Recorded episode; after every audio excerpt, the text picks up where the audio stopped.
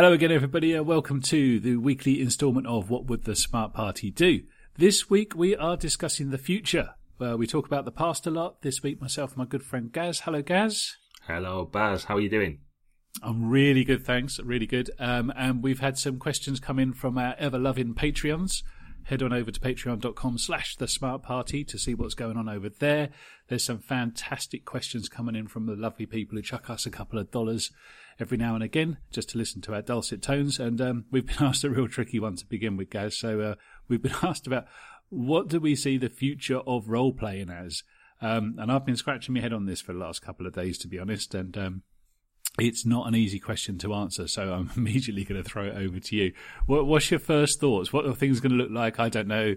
This time next year, maybe five years, maybe 50 years from now. Um, there's no limits on this kind of stuff, and I'm sure people will come back and tell us how wrong we got it if we're still doing this in 2050. Uh, but what's the future of role playing look like from your perspective, mate? Oh man, when you said the future, I thought I was going to get to talk about Traveller again. Hey! No, maybe not. Um, well, Ooh, you can't text anyone in Traveller. That's not the future. That's the past. well, let's have a think about it. So we can break it down to a bunch of stuff. So there's what will games look like? What will the industry look like? What will people do? Um, so let's uh, let's start then with something that's happening that's quite contemporary at the minute, and look at Chaosium because they're uh, going through a bit of an upheaval at the minute. It got to a point where one of the old members had uh, sadly passed away. That led to some shares going uh, distributed amongst who was left, and then from there it's gone all over the place. Uh, and now they're shutting down their physical office. They've got a bunch of new guys in, uh, and you know, as usual, the role playing crowd are suggesting that uh, the world's going to end and it's it's looking bad for the future. But I think it's looking good. And I think one of the things they've done or are doing in the process of doing is going for a more distributed model on how they're producing their games and where people are. Because for years and years, Chaosium's had a warehouse and an office, and that made it feel like a real company, I guess. Despite, you know, or regardless, regardless of whether they were actually producing stuff or all the rest of it. But now they've got a guy who lives in Germany. There's one who lives in the UK. There's someone else in Finland. Someone else in the in the US. All over the place. So now they're going to have a virtual office, and I think that's probably something that's going to happen more and more. Is that people are going to be uh, more spread out uh, we're more of a, global society, certainly with this, uh, with Google Hangouts that we're using for these podcasts here and all that kind of stuff. It's easy to have a games company that's actually a bunch of people separated by thousands of miles, but you can still all work together. I don't think there needs to be an office or a warehouse anymore. You can pay people to deliver books for you. What do you reckon to that? Uh, yes, yes, and yes. Um, yeah, similar thoughts. I think Chaosium is a really good example, actually, because I mean, Cthulhu's not going anywhere in a hurry. Uh, there's always going to be Cthulhu. It almost doesn't matter what happens to role playing. You know, if if all of your books explode overnight and publishing just ceases and no one's allowed to meet in rooms and roll funny shaped dice, somehow Cthulhu will still get involved in the act. Because um, it's just been such a presence, hasn't it, since since it landed in what eighty one or something. You cannot move for Call of Cthulhu, and it's of a a much wider scope than just the role playing game, and, and always has been, of course and it just will not die, which is you know apropos, I suppose, or opposite. It's uh, it's it's it's now way bigger than Chaosium, and it's arguably it's enough to keep Chaosium going when those times have been really tough. Um, and the love for that kind of property is going to always have somebody scribbling away on a piece of paper or tapping into a laptop. And, and with the ease of publishing now, which is only going to get easier over the next few years and certainly decades, that will never go away. Um, I don't know if it will ever be the biggest thing in role playing. Maybe maybe it is now if you just look at the breadth of its appeal. I'm not sure about that, but I don't think that's going away. I think that will only get stronger. And the return of something like Chaosium from near death is is proof, I think, that that good ideas plus fans plus ease of technology means this this hobby will never die the industry is going to have ups and downs. There's no doubt about that at all. But I, I share your positivity on the hobby. I think five years from now, the hobby will be bigger than it is today. 50 years from now, it gets a bit trickier to kind of predict the future. Of course it does. Um, but I don't think the hobby will ever die away now. I think it's here to stay in the same way that music is here to stay. And I'm sure that won't be the last time I use that as an analogy over the next half hour or so. But it's too late now. Role playing is out there as an activity um, and it can't be killed because it isn't controlled by the industry. Yeah, I think we've seen. I think we've seen crowdfunding and uh, user content and all that stuff becoming a, a bigger and bigger thing. So, uh, just today at time recording, the Delta Green Kickstarter has gone on live, which is another flavour of Cthulhu, you could argue, although nothing really to do with Chaosium. And that's half funded, $20,000 in the space of a few hours. So it mm. will hmm. no doubt fund and overfund and you think, uh, I think generally we've just got the access to stuff we wanted before. If you wanted a game of Delta Green, before we had the internet and Google Hangouts and all that kind of stuff, you you had to struggle to find someone. You were lucky if you saw a game at a convention sometimes. But now you can find hundreds, if not thousands, of people involved, and they're willing to throw money at it as well. They're eager to get involved. And how Arc Dream are looking at doing some of their scenario writing is they've equally recently announced um, a call for pitches basically. So they're looking for four or five hundred word pitches, and then they're going to get some people to write ten thousand words scenarios off the back of that. At least that's the idea, and pay six cents a word, which is actually for the role playing industry a good rate. Yeah, that's quite strong, actually, isn't it? Yeah. But I think it, we're moving away from the days where you used to have a role playing company and staff writers. Uh, in many, I mean, you still have, uh, you know, your D and D's and all the rest of it. But a lot of games these days are getting their their money from people, getting their writers from whoever's available, getting money up front, uh, being able to print the right number of books. I think it's becoming more an inclusive industry. Uh, as as much as the hobby is, I think the industry itself is getting more inclusive and just sort of searching out, finding hidden talent almost. You know, if you're putting a call out for scenario writers, it's a bit like to use the music analogy. You know, those agents going around all these little gigs or listening to podcasts online or little YouTube clips and finding out a good musician to discover someone. That's basically now what role play luminaries are doing to capture the latest writing talent. Hmm. Yeah, yeah, yeah. That's right. I mean, I think the hobby is is going to be in rude health for that very reason because it's been it's been diversified and it's there's no more all of the eggs in the basket of Wizards of the Coast. You've got you've got tiny hobbies everywhere. Uh, some up to a decent sized scale as well. That you know, one or two man publishing outfit can look on the shelves of your game shop as professional and as well produced as anything from one of the old mid tier publishers, and, and, often better than the top tier publishers. So I think the hobby cannot cannot go down at this point, and I think it will only grow. And people have been talking about the death of role playing since it started. It doesn't really appear to be any sign of that happening. I think Gen Con attendance was up again this year, which is bonkers, really. All right, so D and D's come back with a, with a, a strong offering this year, but you know, the, the the massive hobby underneath that is always growing and and it can't die now because I think you're right about technology. I think that the changes we'll see in the future over the next few years at a hobby level, which is the level of you know, around your gaming table or your circle of friends or your virtual circle of friends, is going to be driven by changes in technology and the way that we communicate. Now that's that's not going to be terribly easy to predict because the way we communicate has changed so much in the last ten years. Even if you think back to when Delta Green was released, to what Delta Green is attempting to do now is massively different. When you look at stuff like Hangouts, and it's still got a few issues, it does break down occasionally, it can be a bit laggy. It's, you know, we've played loads of games over Hangouts, haven't we, guys? And, and it's great. It's not perfect, but it will be. It will be in, in fairly short order. It just will. And, you know, we're at the really early days of communications technology or mobile communications technology or virtual communications. And that's going to change everything. It's going to make games so much easier to play because the one thing you do need to play role playing games with is a group of people in the same environment.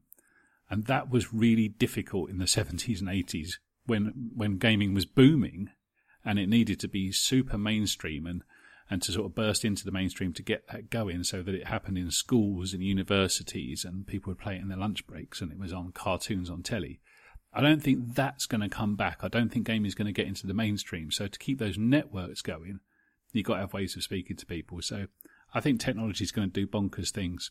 I doubt we'll be doing, you know, virtual reality stuff because when computers got really good, everyone said that was going to kill role playing. Well, it hasn't at all, I don't think. It's made people into gamers in a very generic sense. And I'm sure some of those have come down the gravity well towards role playing games that invented the words levels and experience points and stuff like that. So I don't think computer gaming is going to kill it. And, um, and I don't, I don't think it could because, you know, that that communication with real people is the stuff that matters.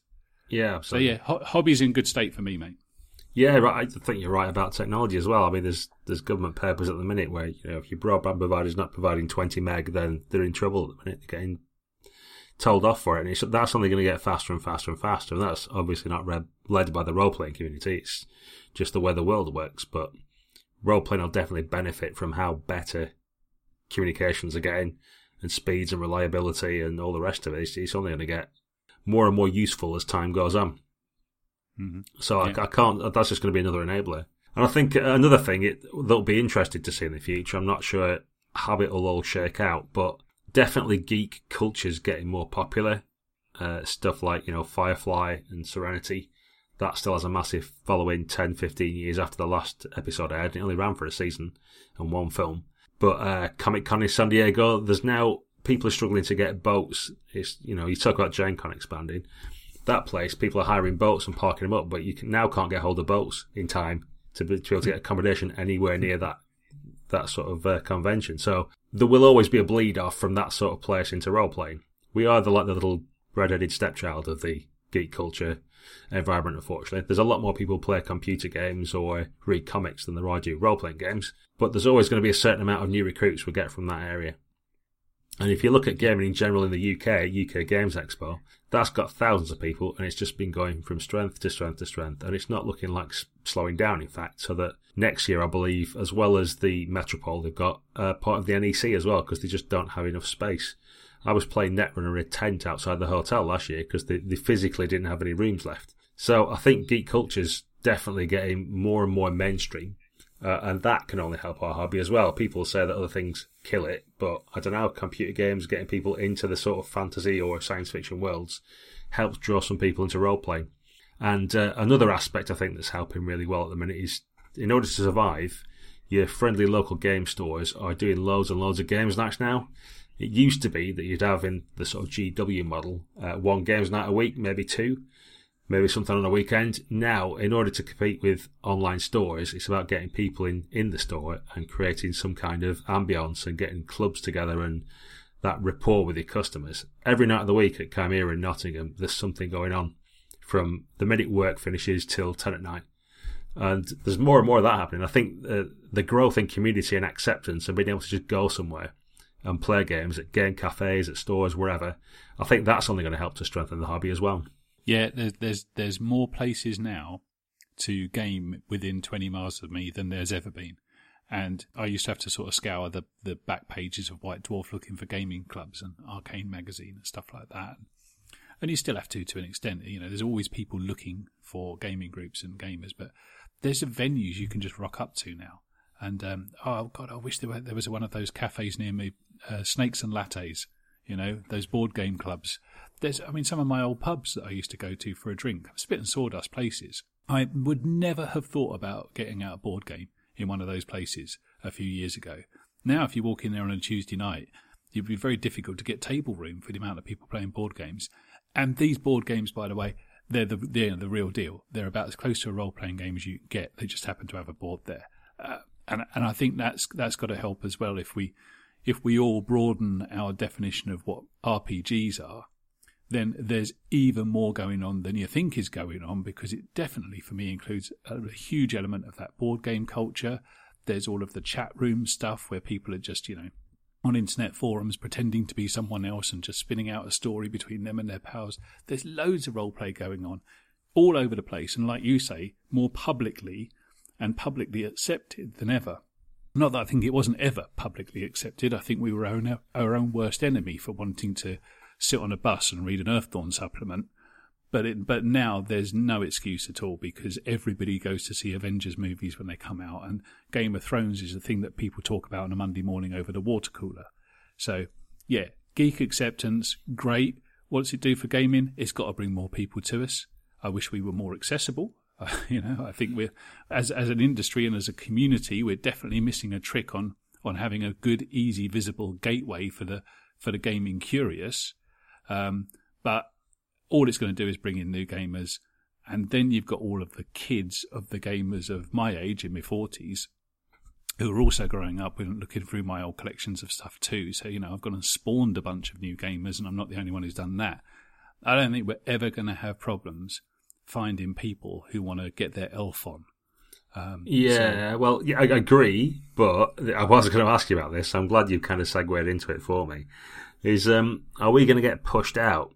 Do you know what I mean? I, I don't see like like hordes of younger people getting into role playing games or at conventions, but they prob- there are younger people getting into uh, games. Obviously, with this, you know, with the numbers sold and the popularity of D and D, obviously there's younger people doing that. Um, mm. But you know, we don't really see him, or I don't see him as much at conventions necessarily. Maybe Dragon Meet and Games Expo and stuff like that, but they're more hardcore gaming cons. I don't see as many. And I'm wondering if we're going to become a bit of a niche, if you know what I mean. And, uh, you know, when you, you're saying your kids growing up, and I know a lot of fellow gamers that, that you talk about have got kids all the way up to 18 and until they become adults. But is there a point where there's this sort of thing like, I don't want to do what dad wants to do? You know what I mean? Or they'll yeah, want to play totally. a cool game and not the one you want to do. So we're going to be kind of pensioned off in our own little area and have an old people's convention while everybody else carries on and the hobby rolls on without us. Yeah, well, yes, it, it will, but not in a bad way. So, so my take on this would be, you know, let's go back to the music analogy again. Um, and all it means really is that I'm going to gigs to see classic rock bands and Fleetwood Mac reunions, and my kids are going to see Little Mix and we're both into music, but we're going to like arenas and throwing glitter in the air or whatever it is you crazy kids do these days. And I'm going and putting my thumbs in the corner of my waistcoat and nodding my head along, drinking a pint of warm bitter, looking at some hoary old 70s guitarist. We're both going to gigs. We're both into music. It's not right for kids to like dad stuff. And that's absolutely fine. It's, it wouldn't be right for my kids to carry on playing D and D with me when they're in their twenties because I think we'll both be really embarrassed by that. um, but I, but I, as long as my kids become GMs and uh, and players and are doing their thing to exercise their creativity and they're maybe rolling a D4 or maybe pressing a button on their laptop, I don't really care. But we're both going to be gamers, and I think gaming is so broad that it's possible and desirable for that to happen. Conventions, I think, I think that is going to see a change. I think you're bang on because the conventions that we have been going to for the last 20 odd years, I think they are shrinking that style of convention, but, but shrinking in, in perhaps, you know, population numbers, but probably increasing in quality and increasing in their focus. You know, it's totally viable to have a convention around one game, um, and always has been with stuff like, you know, Continuum and it's even more viable now to have a convention that's probably only got 10 people at it, but those 10 people are absolutely mad set on playing their particular type of Fading Suns, for example, or whatever it is. Or we could have a Savage Worlds con. And those things might get small and compact and bijou. You look at stuff like Seven Hills. I think that's a success by anyone's standards, but it doesn't have 400, 500 people there. And it's the better for it there's there's going to be enough space in the calendar, and your expos, as you mentioned earlier, might turn into that kind of little mixed gig where all the cool kids go because it's crazy and colourful. There's stuff to see, stuff to hear, um, and I'll be over in my potting shed with my graph paper and my battle mat. That's fine. It's all gaming, but I, I think that the conventions you and I go to probably will shrink down. But good, we might lose some chaff along the way. yeah, it is a mixed bag. I mean, I, was sort of exaggerating for the uh, for effect there a little bit because things like um, Conception on the south coast has been sold out and is still selling out, so that's not showing mm. any sign of getting less popular. But yeah, definitely things like there's um, the London Indie Meet that happens every month, which is um, I would say towards story games. I don't think I'll get challenged too strongly if I say that, although anything could be played there. But that's just like a, a communal collective that chips some money into a pot every now and again to pay for the pub room. And then they all meet up and have a very egalitarian way of working out who pays what. But uh, I know that uh, Guy Milner, good friend of ours, uh, he mm-hmm. moved to Leeds recently and he's just started up a Leeds meet. And he's just going to have booked a couple of uh, days and going to have some people turn up and play some games and that sort of thing. I think you're right in terms of traditional conventions, maybe the mid-sized ones might struggle a little bit these days, but in terms of little pop-up ones or someone just saying, Do you know what, I want to play some games on this weekend, who wants to come? And using social media to generate some interest. There's a load more of them happening these days. And to be fair, all you need to play a game is you and you know three or four other people, and that's a sort of mini convention already. So it's it's looking healthy. It's just um, yeah, perhaps the mid-sized conventions might struggle a little bit. It's either going to be big or it's going to be small and agile. I think that's the way that it's going to go in the future. Yeah, I, I think that's right, uh, and I think people will exercise their choice because I could go to a convention almost every weekend of the year if I had the money and the time, and I don't have either. Nobody's got unlimited resources, so you do have to now be a little bit more discriminating with your with your choice of calendar, and and there's options. Uh, there's if you wanted to do a big weekend con in the UK these days, you'd have to pick your time in the year quite carefully. I think because a lot of the year is kind of booked out already, and and I'm sure you know we both know people who will get their holiday allowance from work and they will drop it all on conventions because they know what they want to do for the year. So you know, there's only so much time to go around, and you know, but competition is a good thing.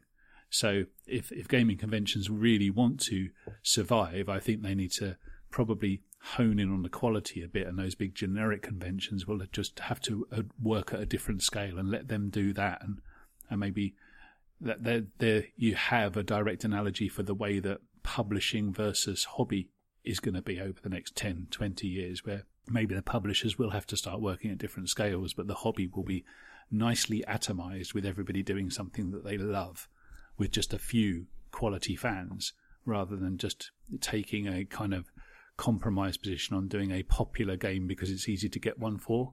That doesn't seem to be so important anymore. You can get a game for anything. Yeah, it's um, it's interesting.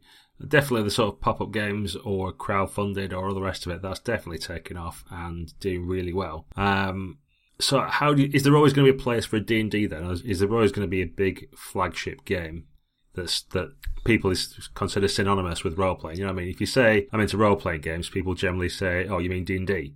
And that's kind of mm-hmm. like the, the byword. In, in like 10, 20, 30 years' time, is that still going to be the case? Yeah, I think so. Uh, but there always has been a flagship, hasn't there? So um, there's no reason to think that there wouldn't be one in the future. I, I don't know if anything will ever replace D and D as the, the kind of generic term like we have Hoover over here in the UK means every vacuum cleaner, and I'm sure Hoover are delighted with that even though when you go and buy your vacuum cleaner, you don't say, I'm only interested in the Hoover brand. That's not how it works. No, you buy um, a Dyson. yeah, exactly, exactly. And that, and there, there you go. There's another analogy for gaming right there, isn't there? You know, and, and when I worked at Games Workshop, everybody came in and asked for Warhammers, and and actually they came in asking for D and D, or said, "Is this that D and D game?" You know, that that name recognition is enough for people. I think what will actually happen, and this is yeah, this is tricky stuff because I'm no massive business analyst, but I know my D and D, and I know Hasbro, and I know Wizards of the Coast reasonably well from an outsider's perspective. I think Hasbro will not divest itself of the D and D brand because they have appeared to be happy over their history to have brands or intellectual property and not necessarily do anything proactive with it, but just hang on to it because, well, why not? It doesn't cost them anything particularly to keep that brand. And I think the D&D brand is strong enough that it's maybe better leveraged from a financial point of view in movies and video games and Legos and things like that. And there's definitely a sense that the current fifth edition of D&D is there really as a bit of a placeholder so that they can say they've got an RPG got D- called D&D out there. And it is good. I'm not dissing the game. It's a good, good system. But it's not exactly revolutionary. It's there to sort of like keep old ha- old timers like me happy, and for there to be D and D on the shelves.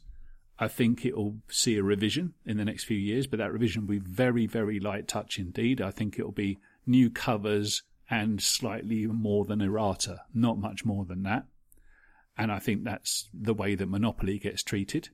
So I think that will always just chug along being itself. Very few big releases for that, and the ones we do see will be in other brands. Um, and that will be D and D. Now, the the question is underneath that is what happens with everybody who's been trying to take D and D's crown since it was invented. So you're looking at stuff like Pathfinder. Arguably, you're looking at Fantasy Flight Games with their Star Wars stuff, definitely. Um, but you know, sticking with Pathfinder for a bit, that will be interesting. Over the next five years, something has to happen with them, and I don't know what Paizo are going to do because if they do Pathfinder two, they're taking a massive gamble on blowing all the goodwill they got from the people who wanted D and D three to live forever, um, or have they built up enough goodwill that they can make a new version of a game that's built on the bones of an old one. That's that's going to be really tricky for them to navigate, and they they are the they're the second in line to be the to be the brand name. I'm sure there's loads of people, probably in America, who call D and D now. They they actually use word Pathfinder instead of D and D to call it that hobby.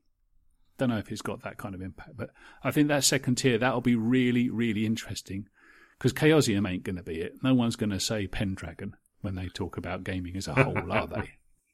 despite our wishes, it ain't going to happen. uh, I'm running a convention this weekend. Maybe that'll change it all, Baz. Who knows? Yeah, yeah that's all we've been, that's all we've been waiting for. Well, that's talking about the future of gaming. You've got this weekend planned. That's more than usual. that's five days into the future, people, and you can guarantee it. Um, so yeah, that the, the, the publishing of D and D is, I think, it's still massively important. People look at that. People in in city columns for newspapers look at that it still gets a huge amount of exposure um, and that brand recognition that, that nobody else can have at this point because it's already been invented.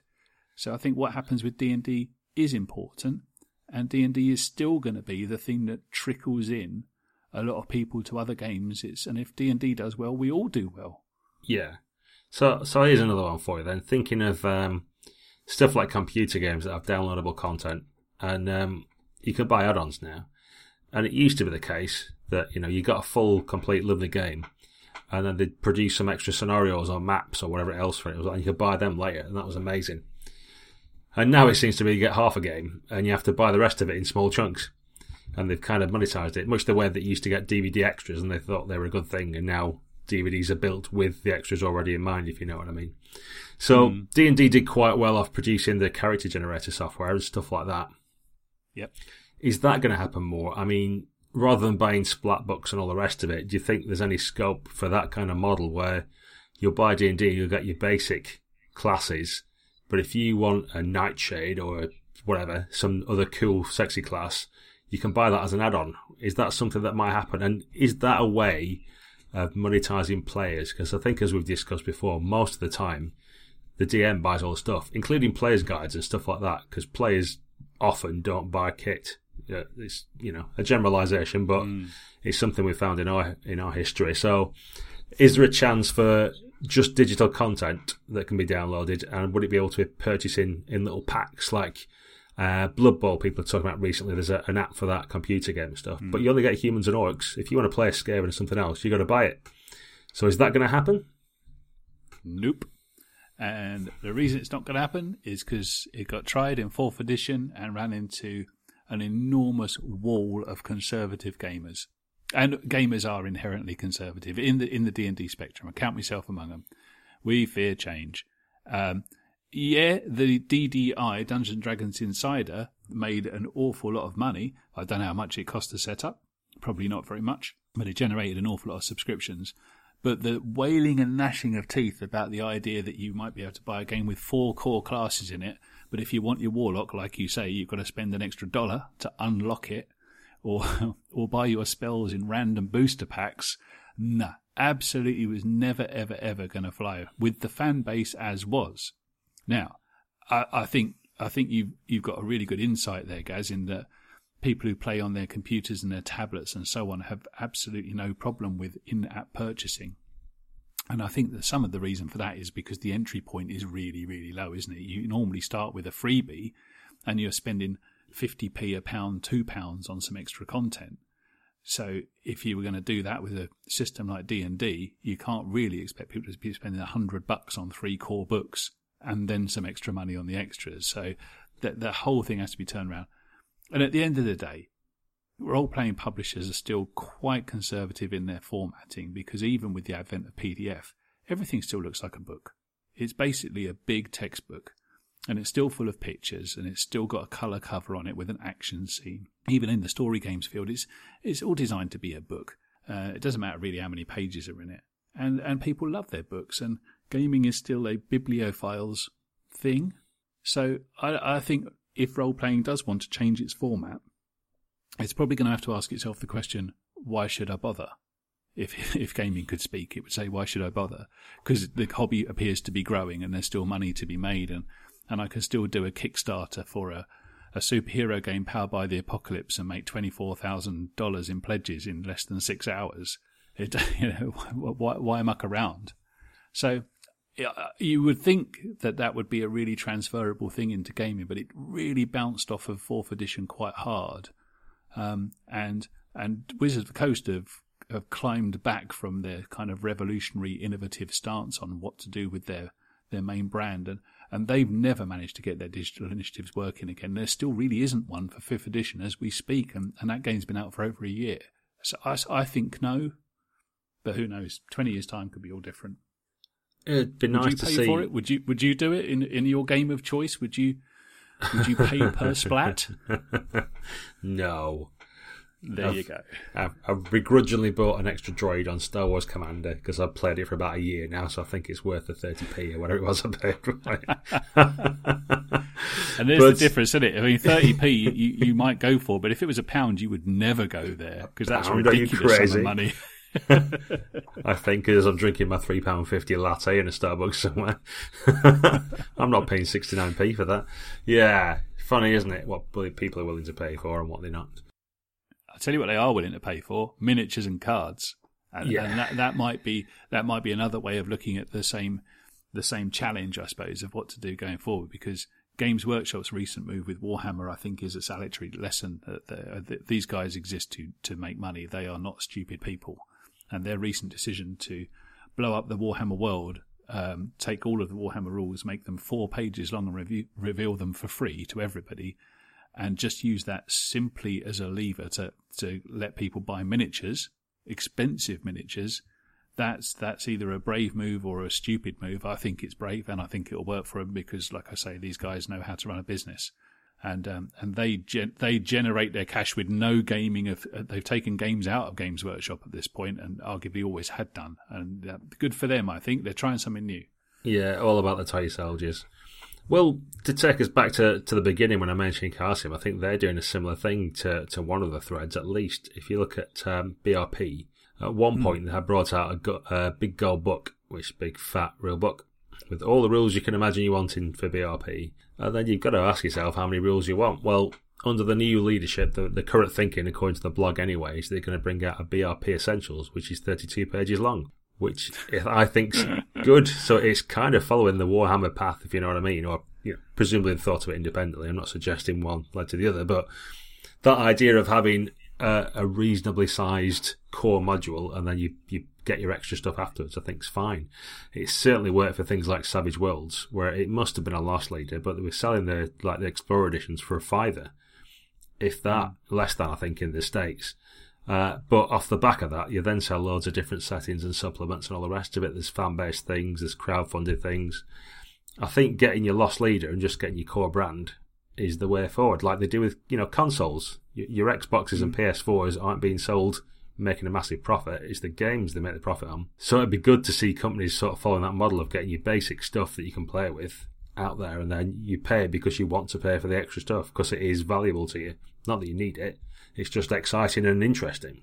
Yeah, agreed. Uh, GURPS Lite uh, did that a long time ago. I, for a long time, that must have worked because I've got a copy of GURPS Lite and it made me buy GURPS source books without having the core set for a long time. That was enough of a gateway. Uh, and back at D and D, uh, D and D Basic is online and for free, and that's you know a universally lauded thing that they've done. Um, I've got my own issues with whether it's actually a basic D and D or not. I think it's just a stripped back D and D, but it's just as complex as anything else. I don't think it's necessarily a great gateway product, but it is free. Um, so D and D is available to play for nothing, assuming you've got a computer. And why wouldn't you assume that now? So, so yeah, I, I think you know that is potentially a way to go for publishers to get the basic rules of the game out there. But then the question has always been how do you monetize the game once the game is in players' hands? Um, and I think the smart role playing companies have maybe realized, well, maybe you don't actually. maybe we don't. Maybe we monetize it a different way. And I don't think, and that's going to be the interesting challenge over the next five, ten, twenty years is how do publishers monetize their stuff? Um, and it might be through cards, minis, stuff. Don't know. Digital content, I think, Baz. If you look at Star Wars, we mentioned earlier, and the, the, you can buy a set of dice, or you get some, but they're not quite enough. You can use them, but you have to re-roll one of them. So you have to buy a whole new set just to roll the right number of dice. Oh, that's annoying. It's, it is a bit of a tactic with FFG, I have to say. They do it with Netrunner. There's these consoles, you can have three of them, but you only get one in a core set. So to be able to play three in a deck, which is the maximum, you have to buy three core sets for the for a very few number of cards. Cheeky buggers, but they know exactly what they're doing.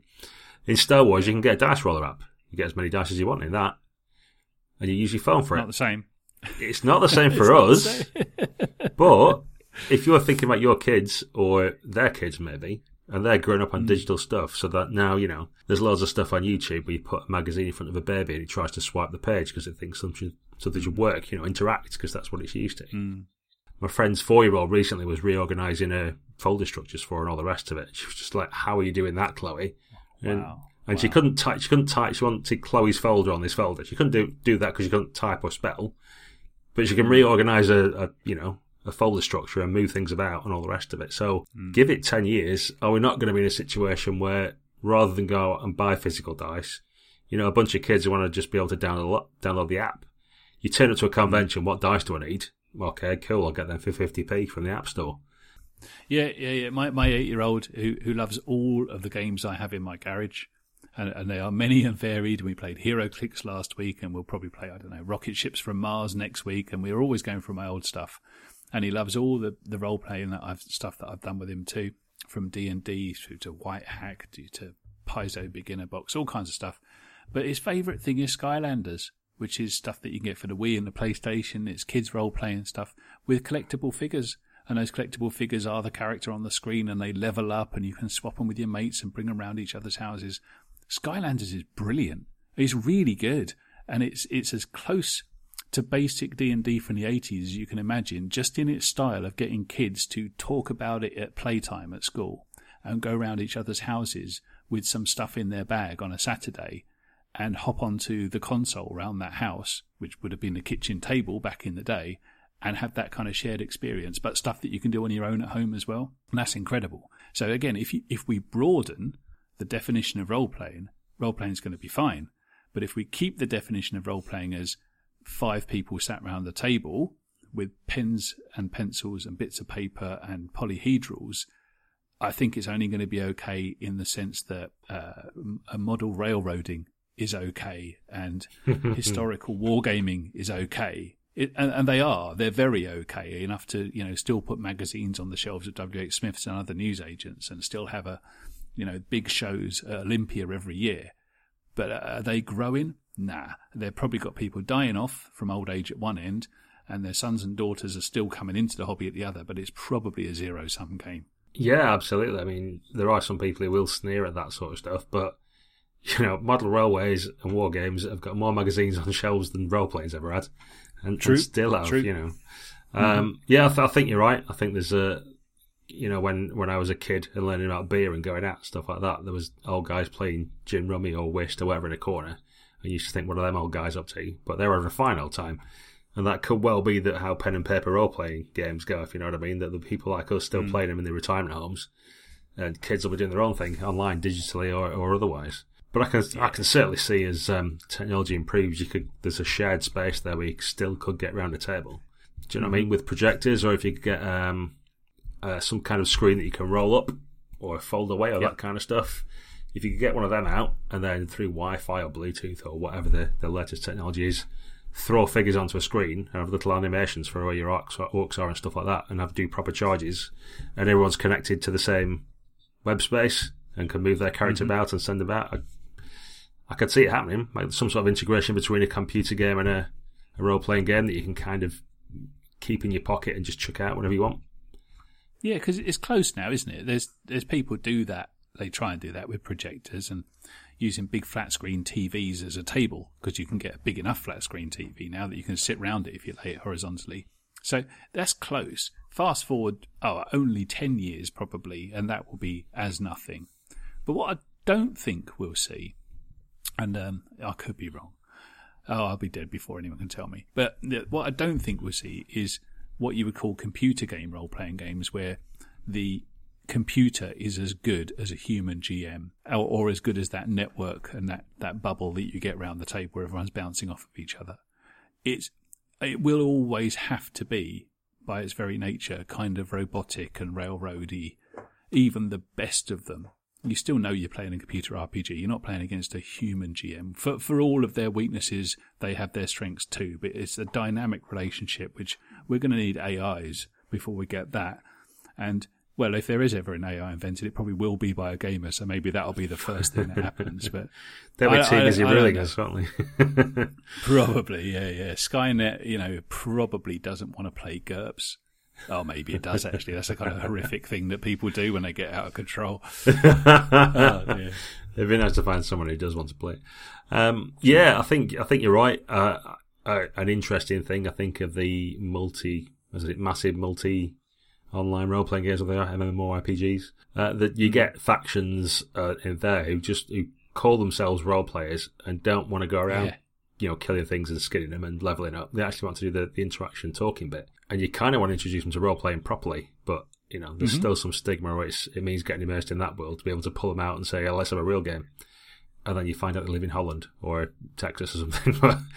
There is mm. online gaming, so I, I, think even amongst computer gamers, there are people who strive for, like you say, that human interaction. There's only so much an AI can give you, and when you're playing a game where you've got a list of options you have to pick from in terms of what you want to say, rather than just saying something. And yeah, how, how's a computer going to do reincorporation of ideas and all that kind of stuff? You know, it's just not the sophistication's not there yet. Maybe 50 years, who knows, when they've got satisfactory intelligence. But yeah, for the foreseeable future, there's nothing quite like having a real life human being there in front of you, is there? No, and, and, you know, and when a computer power is that good, arguably it's just as easy to reach out to a real human being and have them say it, because the, the the craft of GMing, that that urge to world build and to improvise and to create and to prep and to do the reading, that that's a human urge, and that's not going to go away anytime soon. And I think we'll use technology to help us as GMs. We already are. You know, we're doing that a lot now we might do it more in the future. But you know that that thing you do when you're sitting on a bus going somewhere, you're just thinking about next Wednesday's game, is never going to be taken away by a PC. Uh, it, it, might help you with just basic note taking functions through to doing stuff over virtual hangouts, but no, you know, you still want to you still want to dream up strange things for people to experience and do, don't you? You still want to think up your NPCs, and you still want to you know consider what on earth's going to happen when your plan hits the table with five crazy dudes who are going to just make a mockery of your plans because that's half the fun. Plus, you're probably going to drink a few cups of tea and eat some crisps, and that's good. Yeah, I think there's um there's a mixture of things, isn't there? Like uh, I like making maps, I like drawing them, I get fun mm. out of that. I know some people don't view that kind of prep as uh, onerous and would hate to do it and would love, uh, for example, an automatic map generator, which I don't think we can be that far off, where you just press a button and it creates a nice world for you, or a country, or a town or whatever else from a bunch of uh, files that it's got stored away. But equally, I think people could get fun out of that. You create a, a little country with your map making tool, and then you sit down to populate it as you would an old dungeon back in the day and all the rest of it. I think I think you're right. I think te- technology is definitely going to help assist with things like that. I'd love to have one that creates uh, random NPCs in terms of pictures. Because mm. if you if you play any game like I don't know Skyrim or something like that, there's a bewildering array of different facial expressions and eyebrows and all the rest of it you can give your character. So the possibilities there are, are limitless. What I actually want someone to do is get all that and just allow me to print off some faces for different characters, and then I can have some NPC mm. pictures. It's got to be doable. But it, it, not only doable but done. Um, this was part of the virtual tabletop that was that was done for the start of the 4E launch, um, and the whole virtual tabletop thing just sort of crashed and burned due to well, really unforeseen circumstances that involve a murder at one point. Look it up on Google. Entertain yourselves when you're finished with this podcast. But, um, but that virtual tabletop, one of the things it could do was exactly as you suggest, that bit that you get at the start of a video game, you pick your eyebrow color and you've got a slowly rotating model on the screen and you, you could build your character's looks from the absolute ground up and then use it as a token and import it into other people's tables you know, and have that kind of shared reality where the GM's mapping out a dungeon for you to explore and you're generating an avatar and you take it over there um, through the power of tech. But but it it didn't get anywhere. It doesn't mean it couldn't, but that kind of investment is going to be hard to do in a industry that arguably might be shrinking in dollar amount.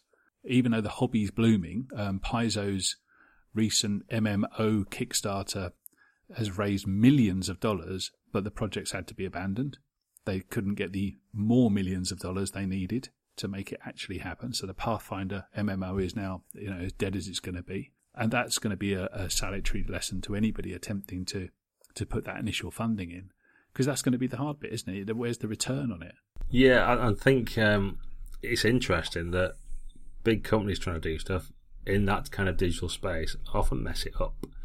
And I'll give often yeah. I'll give an example for kind of Netrunner in that um, this uh, a site called CardGameDB, which uh, a guy called or his handles DBO, but he produced all that for that, and you can build your own decks, and you've got the card database and all, all kinds of cool stuff, not just for Netrunner but all kinds of games. And he was doing a brilliant job of that, and he got bought out by FFG, and now it's their official site. And from more or less the minute they paid for it and said it's ours now, it started going wrong, and it got slow and it got mm. clunky, and it's just.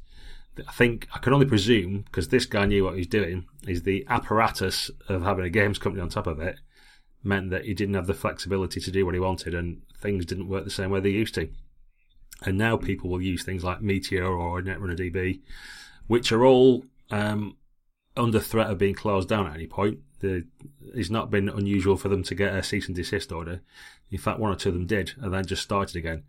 But there's definitely facility out there, given the seven billion people in the world, for people to make good goals of this kind of stuff. I think the problem is is getting a company that can take it over or sponsor it or whatever else, and do that without breaking the property and giving them the freedom to do what they want. I seem to remember Seventh Sea back in the day, and our good friend uh, Simon who gave us one of the questions from Patreon. Actually, this one, this very one. Um, he created a brilliant Seven Sea site. It was miles better than the uh, the official one, and all they ever heard from people was like, "Well, why don't they pay this guy and make that the official site?" But they insisted on having their own one, uh, and in the end, I think might have even asked him to cease. I can't remember, but you know, it just seems that games companies don't have the manpower or wherewithal to provide these things.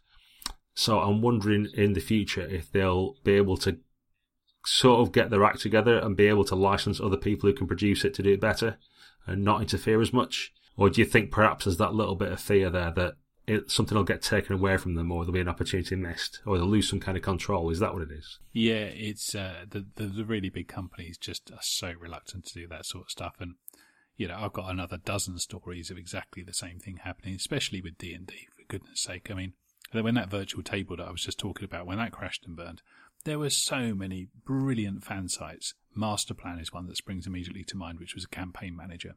Absolutely awesome. Totally free. An absolute piece of art.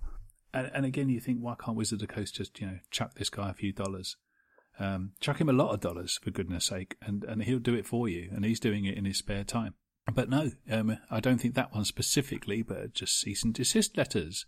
Because the really, the bigger company you get, well, as soon as you've got a legal department, things go awry for the hobbyist. For the hobbyist, not for the shareholder, for anybody else, but just for the hobbyist. And, and I get that. Having worked for a workshop for long enough, I totally get that. But bringing it all the way back full circle to the stuff you said at the beginning of this podcast, if you're a, a low tier operator or you're you're on life support and trying to get bigger, doing the counterintuitive things of letting your fans help you out well, guess what? that seems to be a brilliant idea. so it might be crowdsourcing your scenarios, or it might be, you know, does anybody know any good artists? Because we've got the next edition of this book written, but we don't have enough art for it yet. But we know there's a load of you crazy dudes out there who would do it for the, the pleasure of having your name in the credits. it's not even expensive. So, you know, if when you're when you're on your on your last legs or just starting out, it's easy to reach out to the fans and it's easy for us to say, why don't the big corporations do it? Well, there's loads of reasons why not. And the answer is business with a capital B and, you know, humans with a capital H. It just, it gets unwieldy at that stage to be so free and easy with stuff. There's, there's just too much weight behind bureaucracy and laws and politics and the rest of it. So, it, it, thinking about the future of RPGs, I think you, there are definitely the two strands of industry and hobby will probably diverge even further, I would think, than they have already. And I don't think that's a bad thing for either. There'll be the big mainstream stuff for people who are time poor and cash rich and they just want to buy an experience. And at the other end, there'll be the people who want to go to 50 conventions a year and, um, and have to, you know, maybe it won't cost them a fortune, but they'll have to put their time and dedication and effort into fanzines to keep their game going. that seems to me to be fine. That's choice. And in terms of the middlemen, are role playing stores going to be something like rare bookshops now, where they're not the uh, W.H. Smiths or Waterstones or whatever else on the high street, but you have them tucked away in sleepy little roads behind the train station somewhere, and they've got all these mm. collectibles in. Because I know we're the old grognards of the hobby, or getting that way anyway, but you know, I've, I've got countless PDFs. I can't think of a single one I've read all the way through. I flicked through mm. some, some I've downloaded, having paid good money for it, and not even opened. I don't even know if the file works or not, if it's corrupted. You know, I've just not even looked at it. At least if I buy a book, I'll flick through it and look at the pictures. And, you know, as you say before when I mentioned dice rolling apps, you were like, no, no, no, I, I want dice. You know, I want the physical yeah. artifacts. Is that going to be part of it? Is that going to be the cool sort of, you know, young musicians now want to buy an old beat up guitar? Is that what role playing games and dice are going to be in a few years' time? Yeah, probably. They they kind of are now, aren't they? You know, uh, friendly local game shops have always been slightly back alley operations, haven't they? That smell of patchouli oil and cat piss. They're, they're always been odd little places. That's why whenever you go to a new town, you try and find one because the stock that's in there will be nothing like the one that you knew down the road. They're never going to be the Costa coffee on the high street, are they? They've always been little Aladdin's caves. So there'll be strange little places, and there'll always be room for them because I mean I, I, work in retail now and have done all my life really, and and I've spent the last twenty years hearing about how the death of the high street is definitely happened. Well, it definitely hasn't at all. Otherwise, I wouldn't have a job. Um, and th- th- there will always be that high street for the foreseeable because people like to get together. And you said it earlier, these places are going to turn more into cafes uh, with gaming space that just happen to sell some books because that's kind of the way that Games Workshop does it now. It's a miniature store that happens to sell some games. And it, arguably, it's a gaming venue that just happens to sell some miniatures because really they're going to do it through mail order because that's where the money's at. Yeah. So I think there'll be a space for them, mate, but they, they'll be small and, and it will be tough for them and they will have to be distinctive to survive. But the hobbyists will, I think, continue to produce probably really cool artifacts for gaming with because that's what publishers have to do now to avoid being eaten by stuff like Amazon and Kindle and digital downloads. Their books have to be works of art again instead of just pulp mass produced stuff know, forget about the content. It's actually got to be something that's worth physically handling and going to a store to buy and caress slightly. And I think, you know, games are in a really good space for that because they can do prestige products, can't they? With linen paper and people will always pay for colour art and I will. and uh, people just do. And, and if there happens to be a Cthulhu plushie on the till, you'll drop it into the basket as well, won't you? A lot of people do, yeah, quite true. Okay, well, we're, we're coming to the end of our already, Baz, surprisingly. oh, blimey, I've got a question, though. I've got one oh, more for you. On, then, Can we squeeze one in? We're almost in the future already, but go on, let's have another question. right, stave off the future. I'm going to drag you back to the past of, the, of, of one week ago because my question was going to be what future does the old school have? Because we spent all of last week talking about the old school renaissance, about people playing old games and it struck me that if we fast forward 20 years, I think those old school games will still be going. People are still going to play 70s, 80s D&D, get that. But I wonder if in the year 2035 there will be an old school for Vampire and all of the 90s stuff that people played when they were in college and then they get to be in their 40s. Is there going to be this weird kind of goth revival? I don't know. What do you think? Is there, is there going to be a medium old school? Yeah, I'm not sure about that um, at all. In fact, yeah, I can see. I think what's more likely to happen is uh, it's kind of OSR actually in terms. Of, I can't remember what it's called now, but there's kind of a, a powered by the apocalypse version of 90s Tim Bradstreet vampire type stuff. Um, what is Urban Shadows? Was it called or something? I can't remember now. But I think yes, it's yeah. more likely that um, people want to capture an old feeling they had and then make something or someone will make something that reminds them of that time and put it out and loads of people will go oh cool i loved vampire back in the day i'm going to play that hmm. There's a good potential for a lot of the story games and because they're all quite small and, and handy there's there's definitely potential for them becoming a sort of secondary market if it gets to a hmm. point where you know like an old record store where you've got all the old vinyl and you pull out that rare sleeve that you weren't expecting before and you get one I can totally mm. see in a few years people finding an original printing of Dogs in the Vineyard or something and going like, "Oh, this is amazing." even though they've got it on PDF or maybe got a newer version, that sort of thing. Um, but if you if you look at leisure games or places like that when you go to conventions, there's now boxes and boxes of these little pamphlet-sized games Whereas before it was two or three, just stuck on the end and didn't stand out as much as your big D and D or you know the One Ring sleeve case edition or anything like that. Now there's you know a good chunk of books, and it, it does feel like going to an old record store or something because you kind of dig through them all and leaf through all these little books and find something that you've never heard of before. I think oh, that's cool, and they'll all be like five or ten quid. You're quite happy to drop some money on a game like that. So I can see that being a sort of thing where we've got a collection of old, not quite massively popular games, but that were around or something that someone might have heard of. Or I remember hearing about um, Night Witches, but I never got to play it. And then you find an old copy somewhere, one of the old hardbound editions or something like that. I think that's possibly something that could happen.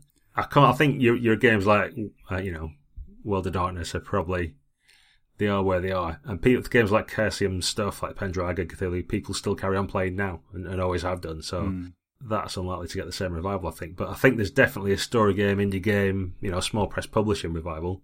I think that could turn into a nice little secondary market for people who didn't get to play them when the Kickstart was out and get bored of them, but hear about them later and then discover a copy in a, one of those little Aladdin caves you, you were talking about. Yeah, well, there's going to be plenty of copies of uh, Night Witches in there, totally unplayed, because as soon as it hit the shops, that's when people stopped. yeah. But that's a different story. okay, right, yeah, is yeah. Uh, who knows? Who knows? But I, I think yeah, we, are right to sort of head towards a summary now, which is that none of us really know. But I think are we, are we broadly optimistic? I think I'm very optimistic about the hobby, um, yeah, whatever shape or form it takes, and and I think it's going to be driven by technology, mm-hmm. um, and that's going to have probably more of an impact on it than necessarily what Wizards of the Coast do with the sixth edition of D and D. It's going to be more about technology, and um, and I think you know the hobby will flourish, not only survive but flourish as as long as there are people who just want to make stuff up and hang out with their pals. It might not look like it used to, but it will still be role playing. Don't worry. And there's space for us all. I don't think anyone will be driven out of the hobby by this. So I'm, I'm really optimistic. It, it might be interesting to think about what sort of games we play because I think the action adventure genre game has been dominant the whole of gaming's history. Um, and there's there, but there's way more ways to play it than that right now. And I, th- I don't know if I don't know if like the, you know the family soap opera will ever beat fantasy as a genre to play. I, I suspect not. I think I think genre stuff's there for a reason. But who knows? In, books, you know, crime fiction was the flavour of the day at one point, and and then it was um, young adult, and, and things do change with fashions, don't they? You got any thoughts on that, mate? About what, what kind of genres we might be might be drawn to in the next few years? I'm I'm desperate for science fiction to come into its own. I think it really mm. should. Um, probably more as a near future thing, or what's the state of the world today and where's it going, and that little because sort of you know 1950s science fiction was all about these when space exploration was happening, all that kind of stuff, and what might come in the future. I could definitely see there's a lot of stuff about transhumanism coming through and all that kind of stuff. I'd love to see that kind of near future, and not just dystopian, but you know, what will it be like when we colonize Mars or that kind of stuff. I'd love to see a mm. bunch of that come out. I don't know whether it will beat fantasy because you know, Lord of the Rings, The Hobbit, those films were absolutely massive. Something like Interstellar, yeah, it, it was all right for a blockbuster, but nobody went crazy the way they did for Lord of the Rings, did they? So I think fantasy will always be the daddy of genres, but due to the size of the internet and the ability to get other people, it doesn't matter what your particular penchant is, you will find people out there who are interested in it. And with crowdfunding, you can produce it and probably get enough money to make it worth your time investing to produce that thing if you want to. Mm. Uh, and that mm. way, there'll be many diverse things, and you haven't got to worry about whether your kitchen sink drama is as popular as fantasy or not.